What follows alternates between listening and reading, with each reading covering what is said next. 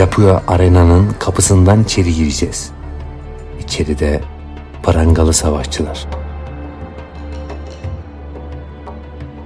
Yaşamak için öldürmek zorundalar.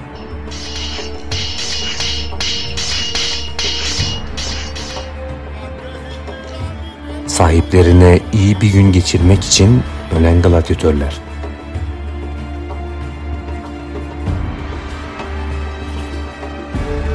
Bu savaşçılardan birisi adaleti sağlamak için kızgın kuma kan dökmek zorunda. Çünkü ileride tarihin en haklı savaşını verecek.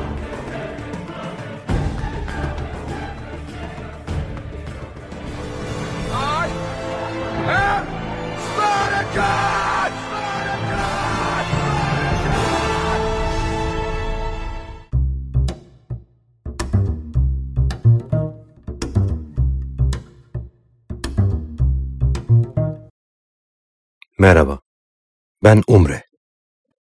Roma köle pazarında küçük yaşta satın alınmış, efendime yarım asır hizmet etmiş bir köleyim.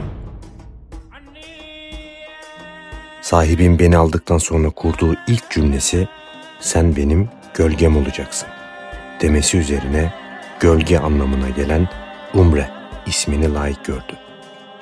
Benim görevim ismim gibi gölge olmaktır. Efendim nereye giderse onu izlerim arkasından. Benden bir şey istediğinde parmaklarını şıklatıverir. Ben efendimi hissederim ve istediklerini yaparım. Ama ona hiç görünmem. Sahibim Capua yani Roma'da bir tüccardı ve oldukça nazik biriydi. En azından bana nazikti. Beni hiç küçük düşürmedi. Rencide etmedi. Ben de ona hiç saygısızlık yapmadım. Neyse, Kendimden daha fazla bahsederek sizi sıkmayacağım daha fazla. Bir gün Capio Arena'da gladyatör savaşlarını izlemek için sahibimin peşine düştüm. Arenada sahibim ve Batiatus'un konuşmalarına şahit oldum. Batiatus gladyatör yetiştiren bir okulun yani Ludus'un sahibiydi. Yeni köleler almıştı. Bir tanesi eski bir Roma askeriydi ama asi olduğu için ordudan kaçmış, aslen Trakyalı bir köylü olduğunu söyledi ve devam etti. Eğer o asiliğini kendi lehine çevirirse çok zengin olacağını söylüyordu. O an geldi ve o sahneye çıktı. Onu ilk gördüğüm zamandı. Sıktığı yumruklarının arasından kum tanecikleri düşüyor. Hızlı adımlarla rakiplerini kulaçan etmeye başlamıştı bile. Bedeni o kadar bitkindi ki ten rengini seçmek zordu. O zamanlar acemi olarak Ludus'a getirilen bu asi savaşçılar yakılmak, bağlanmak, dövülmek ve kılıçla öldürülmek için yemin etmeye ve efendilerinin iradesine sorgusuz sualsiz itaat etmeye zorlanıyorlardı. Neyse ki ben çelimsiz ve güçsüz olduğum için efendim beni savaştırmadı. Dediğim gibi efendim nazik biridir. Batiatüs haklı çıktı ve Spartaküs, Ludus'un ve Capua'nın en büyük savaşçılarından biri oldu ve ismi Roma'da yankılandı. Birazcık kendimi Spartaküs'ün yerine koydum. Acaba roller değişseydi? Kanla beslenen, coşan bu kalabalığın yerinde mi olmak isterdi yoksa parmaklıklar ardından yumruğunu sıkmaya devam mı etmek? Tabii ki de öyle istemezdi. Onun ruhunda kabullenmek yoktu. O gölgelere sığınmadı. Zulme daha fazla katlanamadı ve diğer 73 köle arkadaşını alarak Ludus'tan aldıkları tahta kılıçlarla, çatal ve bıçaklarla isyan ettiler. Dökülen kanlarının karşılığında bir tebessüm almak yerine bu sefer özgürlükleri için savaştılar. Batıyatüs hanesinde hesap verme vakti gelmişti. Spartaküs efendisini, efendilerini, onlardan kaç tane varsa hepsini kılıçtan geçirdi. Haber Roma'ya ulaştığında o kadar meşguldüler ki bu asi köleler için endişelenmediler. Onlar için basit bir ayaklanmaydı. Kaygısız komutan Gladius 3000 kişilik bir orduyu isyancıların Vizu Dağı'ndaki sığınağına götürdü ve dağa çıkan tek geçidi kapattı. Geriye kalan tek şey beklemek ve onları aç bırakmaktı. Ya da öyle düşündü. Gecenin zifiri karanlığında asiler sarmaşıklardan yapılmış halatlar üzerinde kendilerini uçurumdan aşağıya indirdiler ve Gladius'un korumasız kampını kuşattılar. Böylece romanın asi gladyatörünün efsanesi böyle başlamış oldu. İsyan gelmişti. Kaçan köleler, birliklerini terk eden devşirme askerler ve aç köylüler Spartaküs'ün yanında savaşmak için dolup taştılar. Birçoğu eğitimsizdi ancak liderlerinin zekice taktikleri onları etkili bir gerilla kuvvetine dönüştürdü. Köle sahipleri daha çok eziyet uygulayarak isyan etmeye kalkanları meydanlarda katletmeye başlamıştı. İsyan kelimesini akıllarına dahi getiremesinler diye. Mutlak güç biziz yani güçlü olanlar mesajını daha da kan akıtarak verdiler.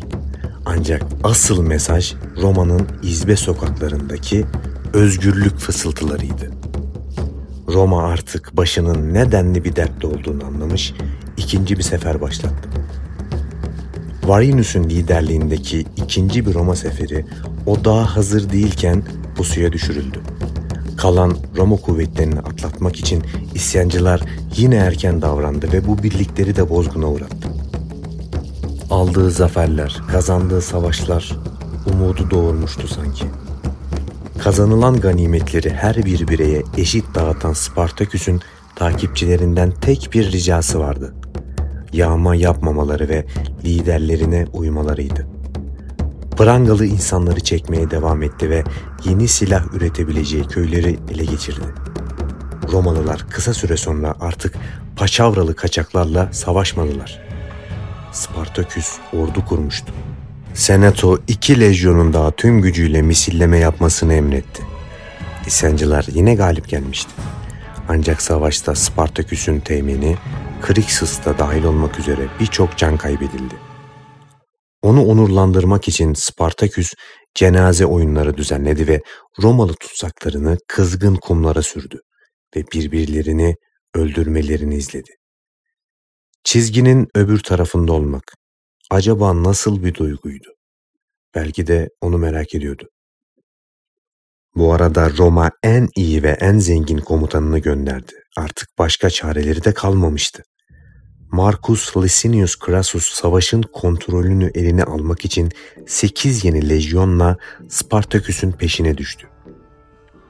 Spartaküs'ün ordusu yaklaşık 120 bine kadar dayanmış devasa bir güç olmuştu. Ancak bu sayıların yönetilmesi oldukça zordu. Alplere giden yol açıkken Spartaküs özgürlüğün Roma sınırlarının ötesinde olduğuna inanıyordu. Ama geniş ordusu küstahlaşmış, birçoğu yağma yapmak istedi. Diğerleri ise Roma'nın üzerine yürümeyi hayal ediyordu. Ordusu parçalanmaya başlamıştı.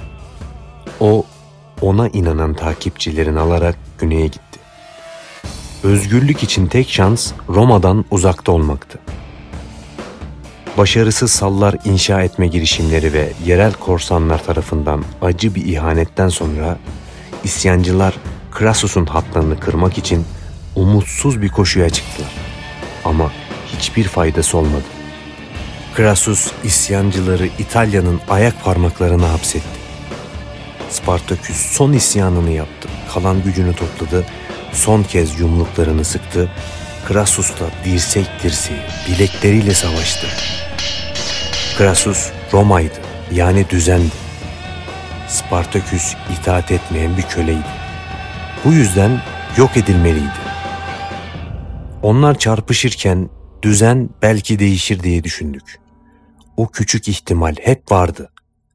O umut bizi biraz da olsa özgürlüğün nasıl bir şey olduğunu hissettirdi. Krasus kazanmıştı.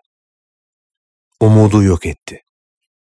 İsyan edenlerden altı bin isyancı Appian yolunda çarmıha gerildi. O yol bizim içindi. Efendimle kutlama törenlerinden geçerken o yoldan geçtim. O tahtaların üzerindeki cansız bedenler aslında bana bir şey fısıldadılar. Sen her zaman gölge ol demişti o yol. Sen gölge olduğunda yaşama hakkın var. Sen gölge olduğunda hiçbir sorun yok. Yaşadığım için utandım o gün. Utancımdan gölgelere baktım sadece. Ve sadece belki de dedim içimden. Krasuslu Roma bu savaşı kazandı ama belki de binlerce yıl sonra onun ismi değil, dünyanın en güçlü imparatorluğunu titreten kölenin adı yankılanır belki de. Özgürlük ve savaşma cesareti ismiyle eş anlamlı hale gelir belki de. Tarih hep haklı savaşlara sahne olur belki de. Belki de bu sefer haklı olan kazanır. Belki de ileride sahipler her insanın yaşama hakkı olduğunu öğrenir belki de. Belki paylaşmayı öğrenir. Belki de